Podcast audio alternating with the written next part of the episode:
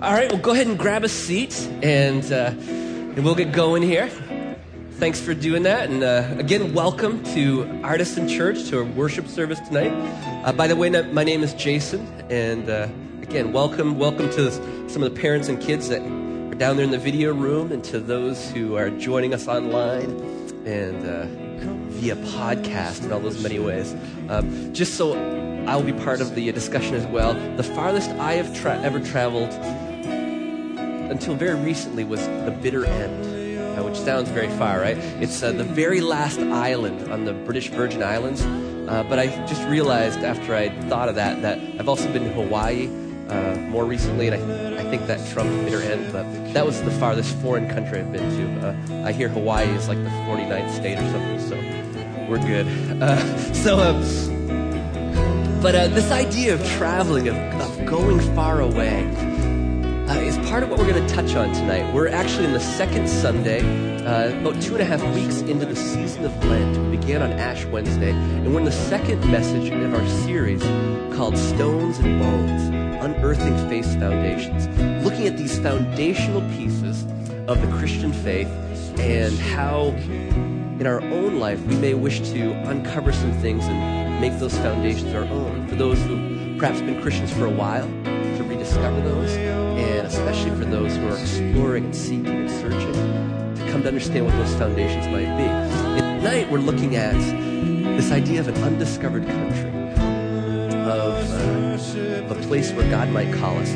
But before I do that, I want to ask a, a few other questions just for fun to get this travel theme all, all out of our system. And so I'm curious, how many people here grew up in the greater Rochester area, you know, and are still, obviously you're still here. Could you just throw your hand up real quick? So, it's even less this morning. I think this morning's like 30, 40%, like 25% tonight. So everyone gets a chance to raise their hand. How many of you are from away, as we would say in Maine? So that should be the other 60-ish percent or so. How many aren't quite sure how you ended up here tonight? That old joke. Um, I, uh, as I hinted at, am not from the Rochester area. I am from away. I grew up in northern Maine, and I checked on Google uh, yesterday because right after the Bible, the Google, Google has all the answers we would ever need. And uh, come to find out, from here to the little town of Mapleton in northern Maine is exactly 777 miles. I'm sure that's very significant, but that has nothing to do with our topic tonight. Uh, but I think the further we get away from our home base, from where we're comfortable, where we know the territory, the more unusual the adventure becomes. This great quote from the author, W.H. Auden. Odin. Auden. I know the right way to pronounce it, and now I forgot. But he says this He says of Jesus that he is the way. Follow him to the land of unlikeliness. You will see rare beasts and have unique adventures. And I can say in my coming on a quarter century now of following Christ, I have had some unique adventures,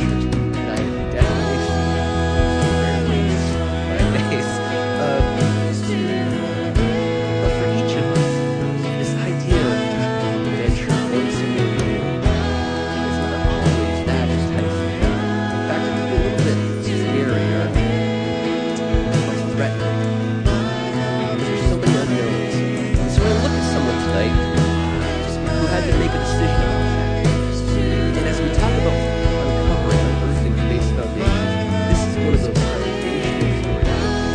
In fact, it's so foundational that three world religions point to this person as, as in a sense, their founder or as a key figure. Uh, Islam, Judaism, and of course Christianity. Now, speaking of Abraham, and in this, uh, where we're going to look at tonight is Genesis chapter 12. And at this point, he's still called Abram. Doesn't yet have his new full name. If you want to flip in your Bibles, pretty easy to find. Genesis is the first book in the Bible, and there's some there under the chairs. Or you can follow along on the screen. we want to look at his example of, of heading into an undiscovered country and what that looked like and what that might say to us in our faith. So, Genesis chapter 12, verse 1. says, Now the Lord said to Abram, Go from your country and your kindred and your father's house to the land that I will show you. There's a command there that God gives to Abram to go. And yet he's not real clear about where he's going to take him. You know, so imagine, you know, if I had the bus all warming up out here in the parking lot and I said, hey, everybody, let's get on the bus. And you, of course, would say, Where are we going? And I'd say, Oh, I'll show you when you get there. And you'd pull out your little pocket, you know, you know, cult reference materials, and you'd say, oh, Yeah, number seven, get on a bus, don't know where we're going. Um, yeah, some of you laugh because you've been on that bus. You know. Um, sadly, once you're on the bus, you realize way too late that you, in fact, are in a cult. Um, so that's it's a bit odd that uh, the windows don't come down, the door won't open. Uh, God asks Abram to go to this undiscovered country, but he is upfront with him in one way, in one sense, where he's honest with Abram that there'll be a sacrifice involved. That before he goes somewhere, he needs to go from something. And he says to him, Go from your country, your kindred, and your father's house. So when you think of country, what are some of the categories that come to mind? Uh, when you think of the country of your origin. And I think at Artisan we have oh, a good three or four countries represented at least. Uh, United States, of course. Uh, I know we have some Canadian friends up there in the balcony, yeah, and back there. Uh, I grew up 20 minutes from Canada, so I, I feel like I'm, you know, like 30% back bacon or something, so uh, I feel very Canadian. Uh, just very recently, Alok and Showman got new jobs and they moved away, but they've been, they've been with us for a long time. They were from India. Uh, we have some folks, uh, some new students that have been coming that are from China. Uh, we have someone here from Kentucky. Uh, right? So, in all those places, there's different languages, different cultures, and those shape us.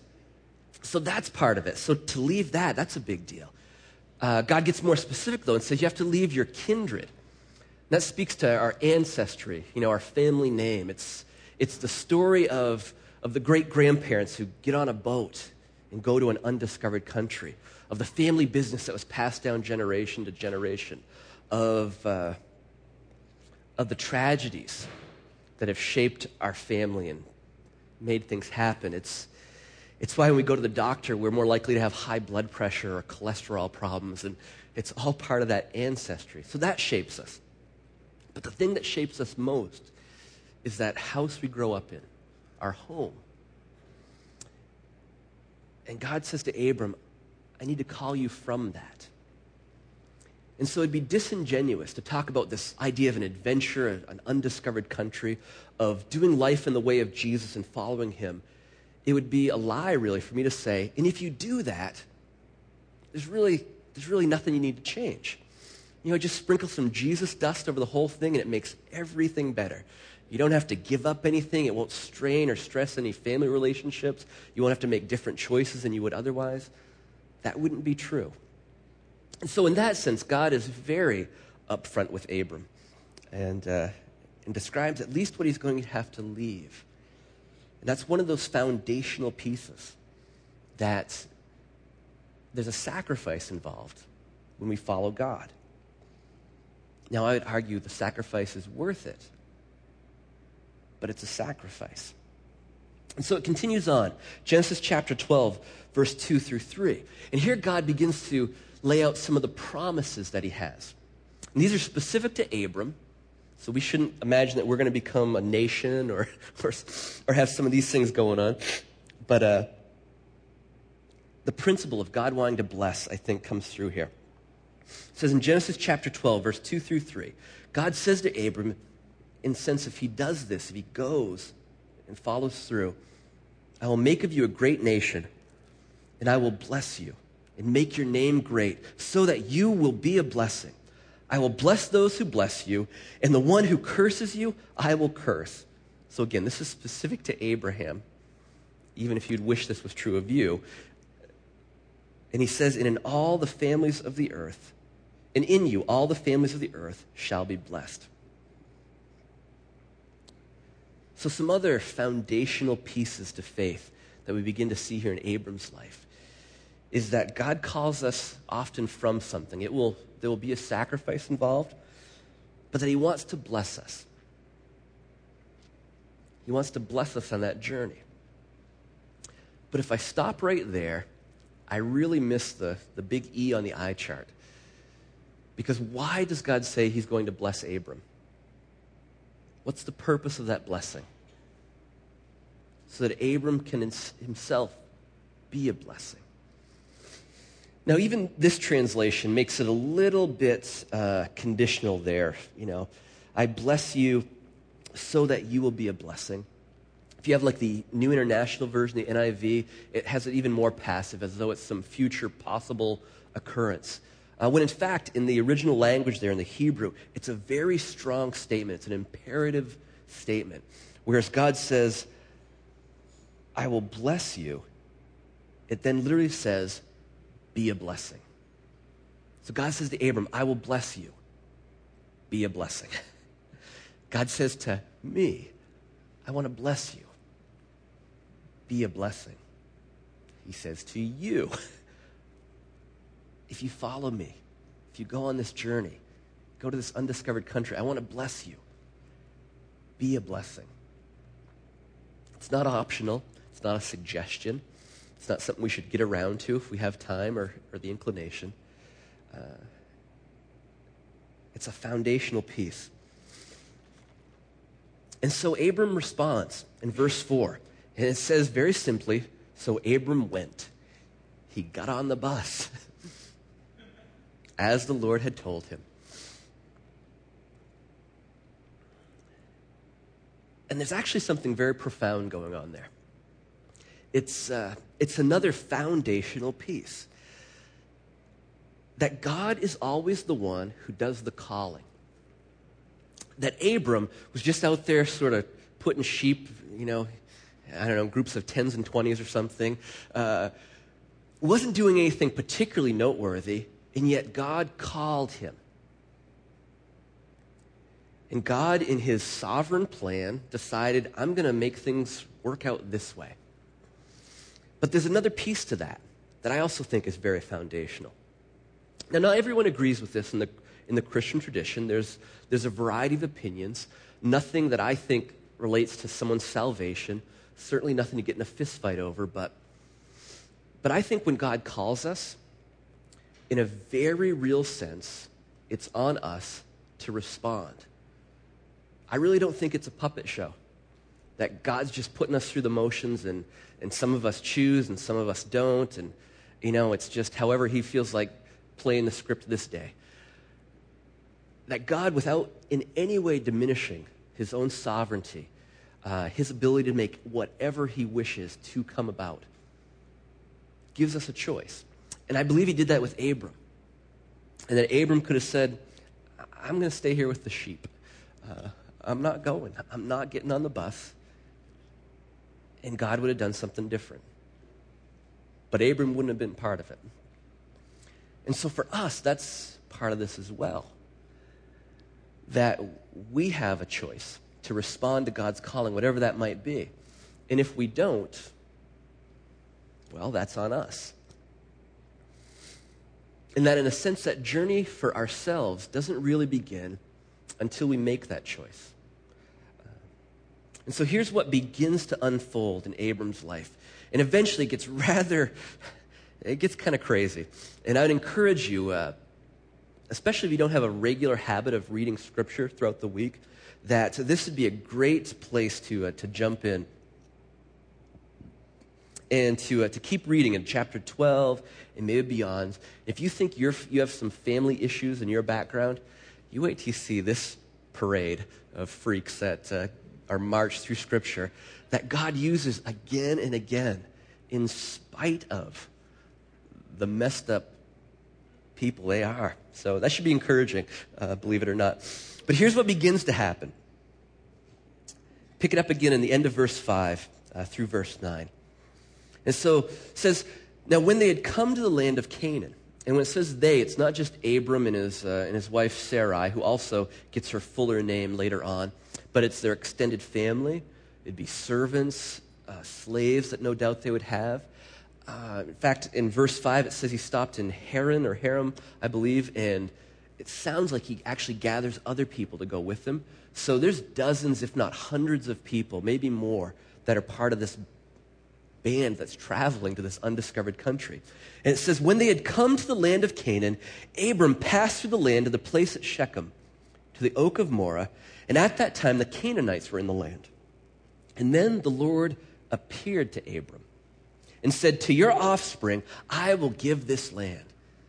So he reveals a bit more of his plan and purpose for Abram.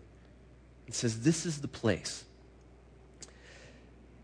And it says of Abram that he built there an altar to the Lord who had appeared to him. Now, verse 8 From there, he moved on to the hill country in the east of Bethel and pitched his tent with Bethel on the west and Ai on the east. And there he built an altar to the Lord and invoked the name of the Lord. And Abram journeyed on by stages toward the Negeb. So there's a few more foundational pieces here that are helpful for us as we you know, try to unearth what faith might look like in our own life. And one of them is this need for milestones. In this case, Abram creates two different milestones. He quite literally puts piles of stones together, probably takes one of the animals from his herds and sacrifices it, offers it up to God. But more than just a place of sacrifice, it's a milestone where it marks where God appears to him and says, Here's the bigger picture. This land, you will no longer be a wandering nomad. You will have a, a place to become a nation. That was worth marking. And then later on, God doesn't appear. There's nothing like that that happens. But for some reason, Abram chooses to invoke the Lord's name. Uh, Luther, the great German Protestant reformer, uh, actually translated this that he preached, which may be what's implied there, that in some way, Abram not, not only called upon the Lord and called out, his name, but made him known to those who were with him, to perhaps the people he'd come in contact with in this new land. And that was noteworthy as well. That was another milestone moment. And those milestones are particularly important when we go off the map. Because Abram is now off the map. He's traveled some 500 miles from where he grew up. And in that day and age, he literally does not know where his home is anymore. It's, it's gone, uh, long gone. And And for us, we don't need milestones in the areas we already understand. You know, in the neighborhood you live in, if you've lived there for any length of time, if there's an accident at the end of one street, you know four or five other ways to go around that. You don't need milestones. But once we start going off the map, that's when those milestones become crucial. Those are the things that tell us where we've come thus far. They even give us a sense of where we're going to go if we get lost a little bit and think, this looks familiar, oh, yeah, there's the milestone. That can get us reoriented. If we decide to turn back from where God's been calling us, that milestone haunts us. Are you really going to go backwards now? And so milestones are crucial. And then the part that I find particularly encouraging is that verse 9, where it says, Abram journeyed on by stages. And as we think of our own uh, journey of faith, or journey to discover what faith might be, I think it's good to realize there's stages. That it's not an all or nothing journey. That when God calls us to a new place, we will get there by stages. That's part of God's grace to meet us where we are. That's part of the fact that we are limited creatures uh, and can only do so much at a time. Uh, but milestones and stages. And so, speaking of milestones, we have, as a church community, actually reached a, a new milestone. And one of the uh, members, one of the people that's a crucial part of Artisan Church, she's also reached a milestone, and oddly enough, they uh, coincide. And so uh, I want to just share with you for a few minutes this idea of this milestone that's going on. And, uh, and so I want Anna to come on up. This is Anna Palo. And, uh, and Anna is, as of this week, officially something. We don't quite have a title yet.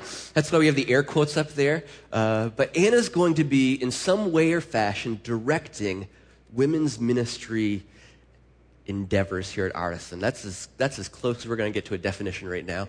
Uh, we're throwing around things like uh, chief dream architect for Daughters of Eve, but that doesn't fit on a business card. Um, we're working on it. But, uh, but she's entering this new role. And so uh, go ahead and grab that microphone, Anna. So I wanted her to share a little bit as someone who's not several thousand years removed from us herding sheep uh, in the East, um, but is here today uh, in part of our lives. Here's some of her story. So I imagine, Anna, this has been uh, quite a journey, to say the least, to get you literally to rate here at this point. Uh, could you share just a, a, bit of that at first, some of what's, what's got you here? Uh, yeah. Um, once I kind of came back to Christianity after several years of aggressively rejecting it, I um, kind of decided to pursue an um, kind of my academic interests in Christianity. And so I finished an undergrad degree in religion and philosophy, knew I wanted to go on for a master's or PhD, and um, was kind of exploring those options as I was also becoming um, more involved here. And, and I graduated in the winter and wound up in seminary by next fall. So it was kind of just found yourself at seminary. um, that happens. But I was certainly following something that was happening started as an academic pursuit very drastically turned into a spiritual one. So, so as you're going on that and journey of sorts into what you would readily admit is a very undiscovered country, uh, what were some of those milestones? Maybe one or two of those. One from a little further back, maybe one that's closer to the events we're talking about right now.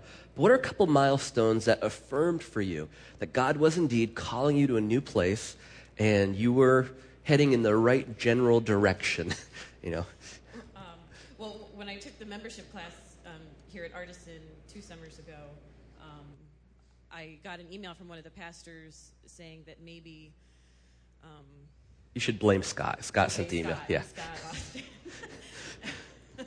and he he thought that maybe you know um, there was some pastoral gifting somewhere you know going on, and I really kind of freaked out when I saw it. And um, but at the same time, I mean, I freaked out because it was really scary. Um, but it was also settling to know that um, kind of the crazy thoughts that I was having in my mind were actually being affirmed by hmm. somebody not, you know, I wouldn't have taken them seriously if I didn't have some sort of outward confirmation. So. And so, how about uh, a little more recently, like last few yeah. weeks or a couple yeah. months or whatever? That because this is a this is a big deal. That you're you're in for a world of hurt to put yourself. um, you know, to to take on this role, uh, you better have some milestones that are saying, yeah, this is what I should be doing. Um, so, what's one of those uh, very recently?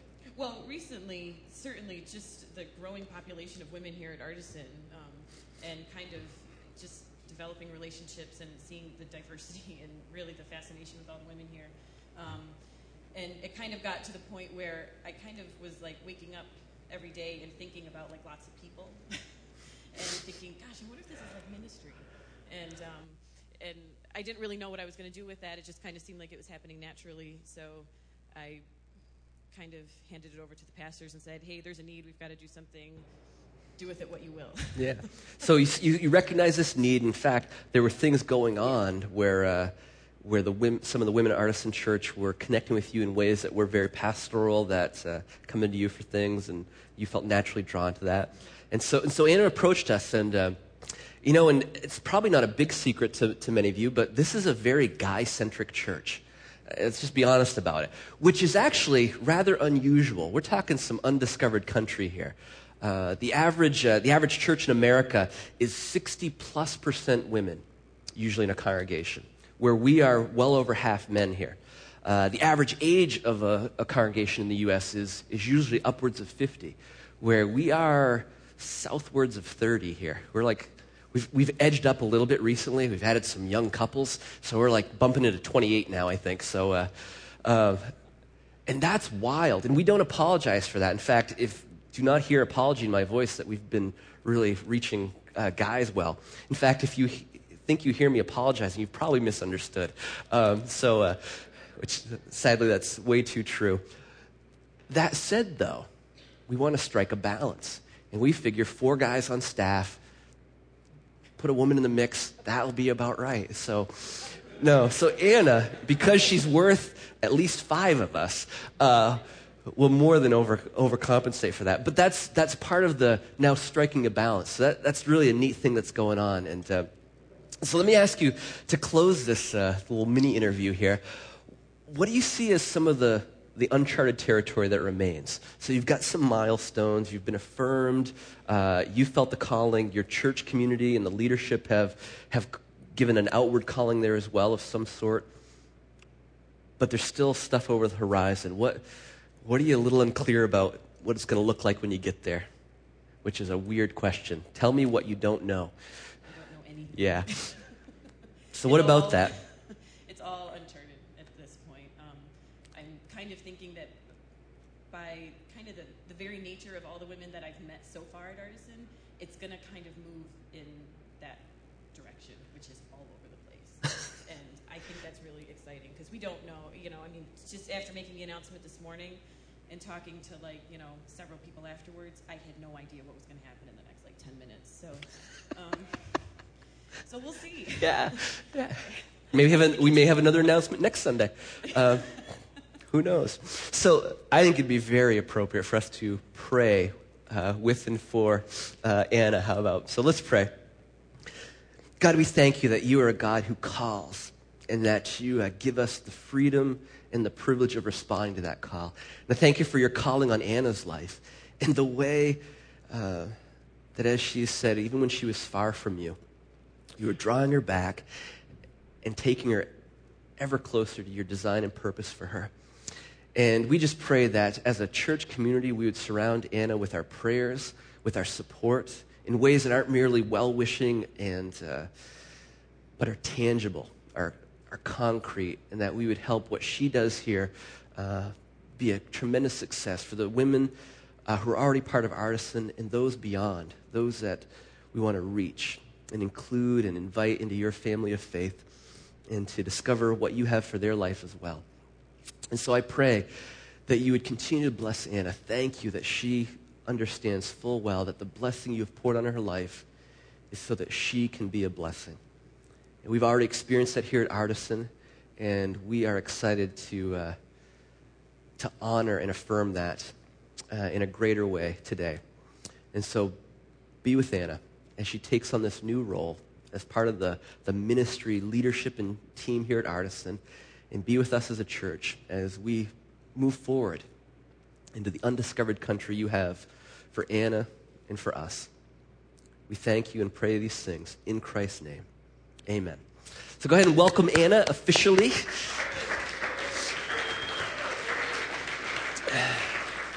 And she will be scheduling appointments immediately following the service. So, no.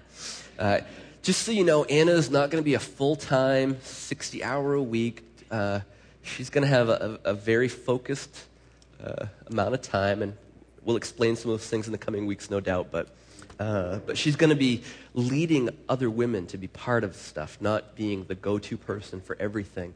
Uh, and so we're excited. That actually, we think that's a healthy way for that to happen. But what a great example. It's, it's just, it's a privilege to be a pastor and see, and see how God works in people's lives that way. And so to have seen Anna, you know, become part of Artisan, you know, a couple years ago as we were just really getting underway and what God's been doing and how she has responded to his calling, I hope is an encouragement to many of you. I hope for some it's a kick in the pants, you know, that you will have a hard time falling asleep tonight because it will haunt you a bit that, you know, what if God's calling me to do something that's off the map? And so, great example. Thank you, Anna, for, uh, for sharing that and for being that example. And then Abram, another fantastic example, a very foundational one um, that we look to as well.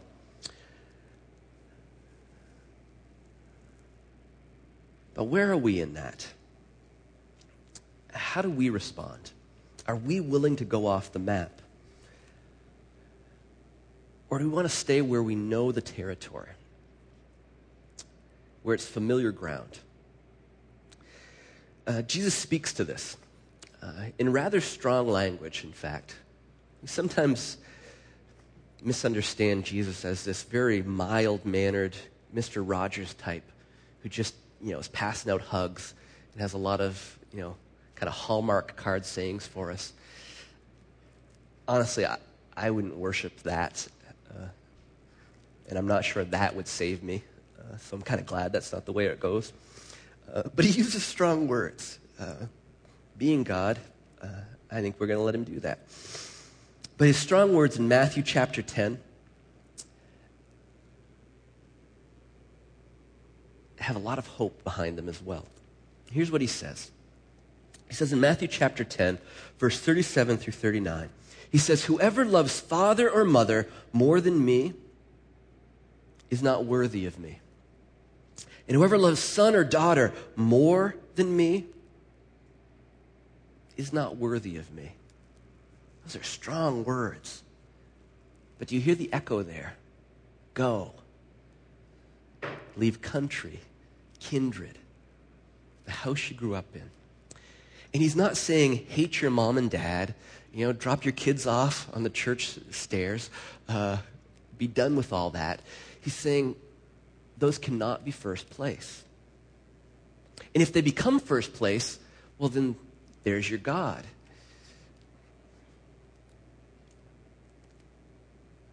And those aren't good gods to have.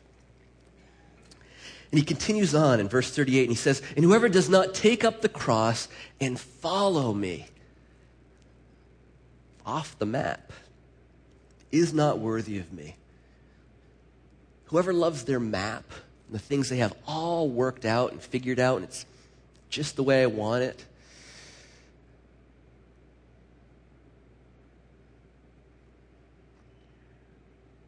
And then he says in verse 39, and here's where it turns more hopeful. Got to have the strong words, though. As he did with Abram. He wants to be real clear.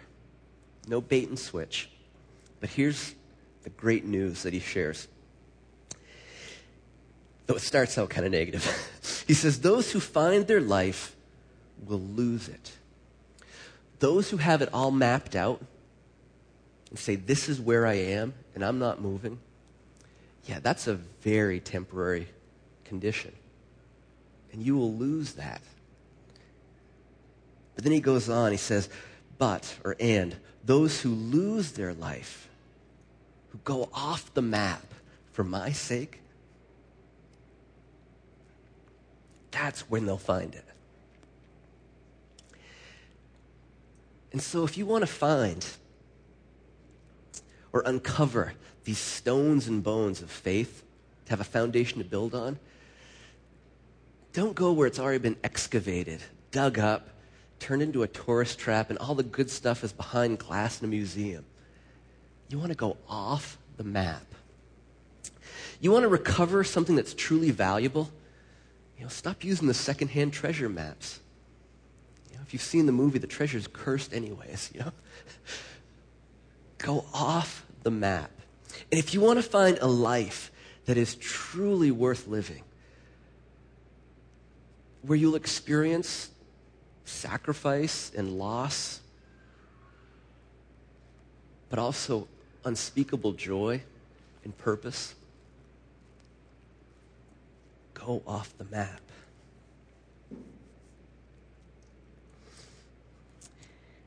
And if you're worried, about what off the map will, will get you, Jesus also says this. The Gospel of John, chapter 14, verse 6. He says, To those who go off the map, no worries. I am the way and the truth and the life. No one comes to the Father except through me. When you go off the map, Jesus says, I'm the way. I'll show you how to, how to go that way. I will blaze the trail before you. I'm the way. When you no longer have mile markers and proper signage and all that stuff, don't worry. I'm the truth, that true north. Which, once you know how to orient yourself, you stop needing maps.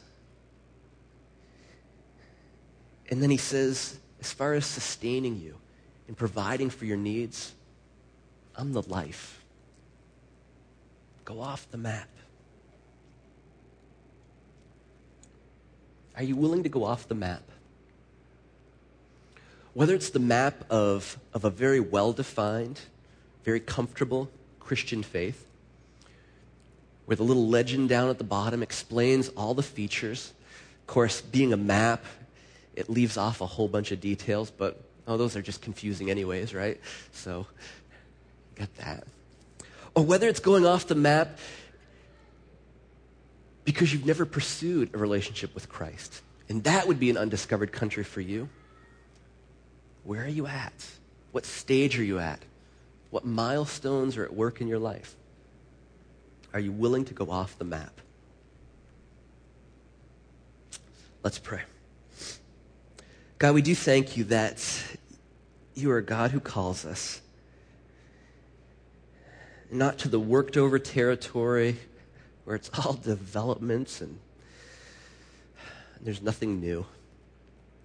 But you call us to undiscovered country, to fresh territory, because you always want to do a new thing in our lives and through our lives.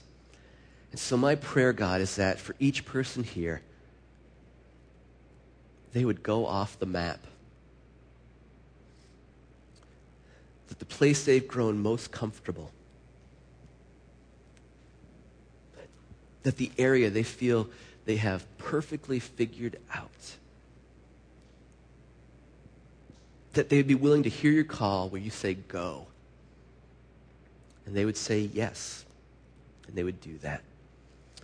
And so, for those who've grown comfortable in their faith and have it all mapped out,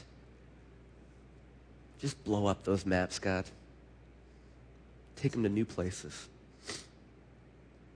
And especially for my friends here and those listening who are really seeking and searching and are sensing that the map they have for their life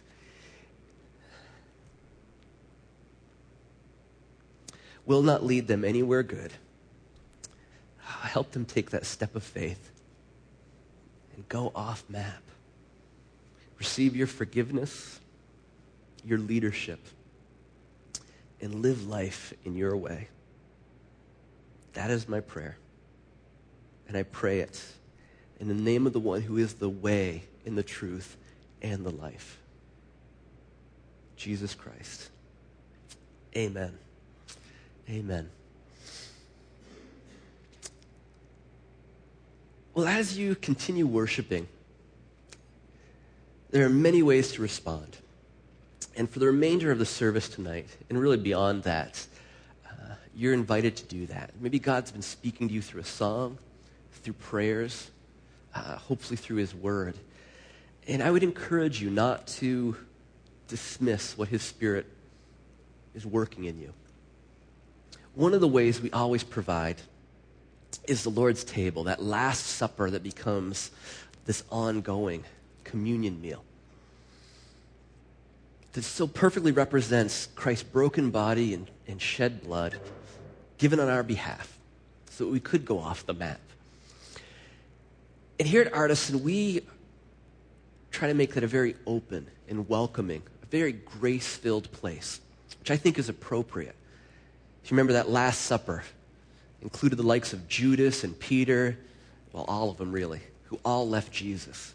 And if they could be there, then certainly I can approach the table. But we often describe the table as for those who are seeking to follow Jesus. But there's a tension. It's there in Scripture where the Apostle Paul says, nonetheless, we don't want to approach that table in an unworthy manner.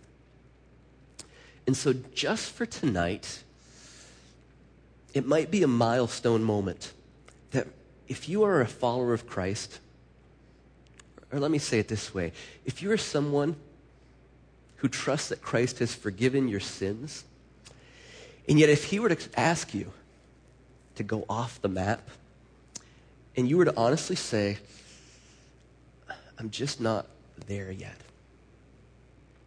I think it might be appropriate not to take communion this week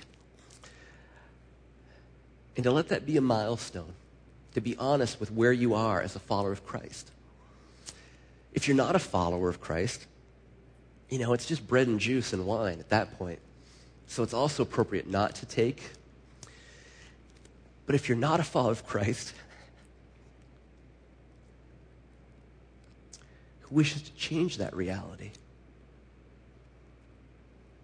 I can think of no better milestone for you to take and receive and to maybe tap one of the pastors to grab Anna or Scott or myself or a trusted friend here and let us know that that's a that you are you are stepping off the map. We'd be glad to pray with you. And for everyone, whatever you choose to do with that, spend this time in prayer.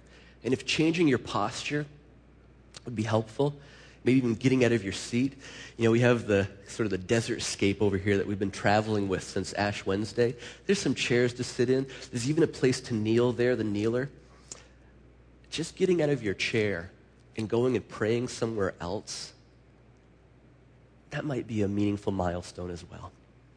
And so those are open to you. remain open for the remainder of worship.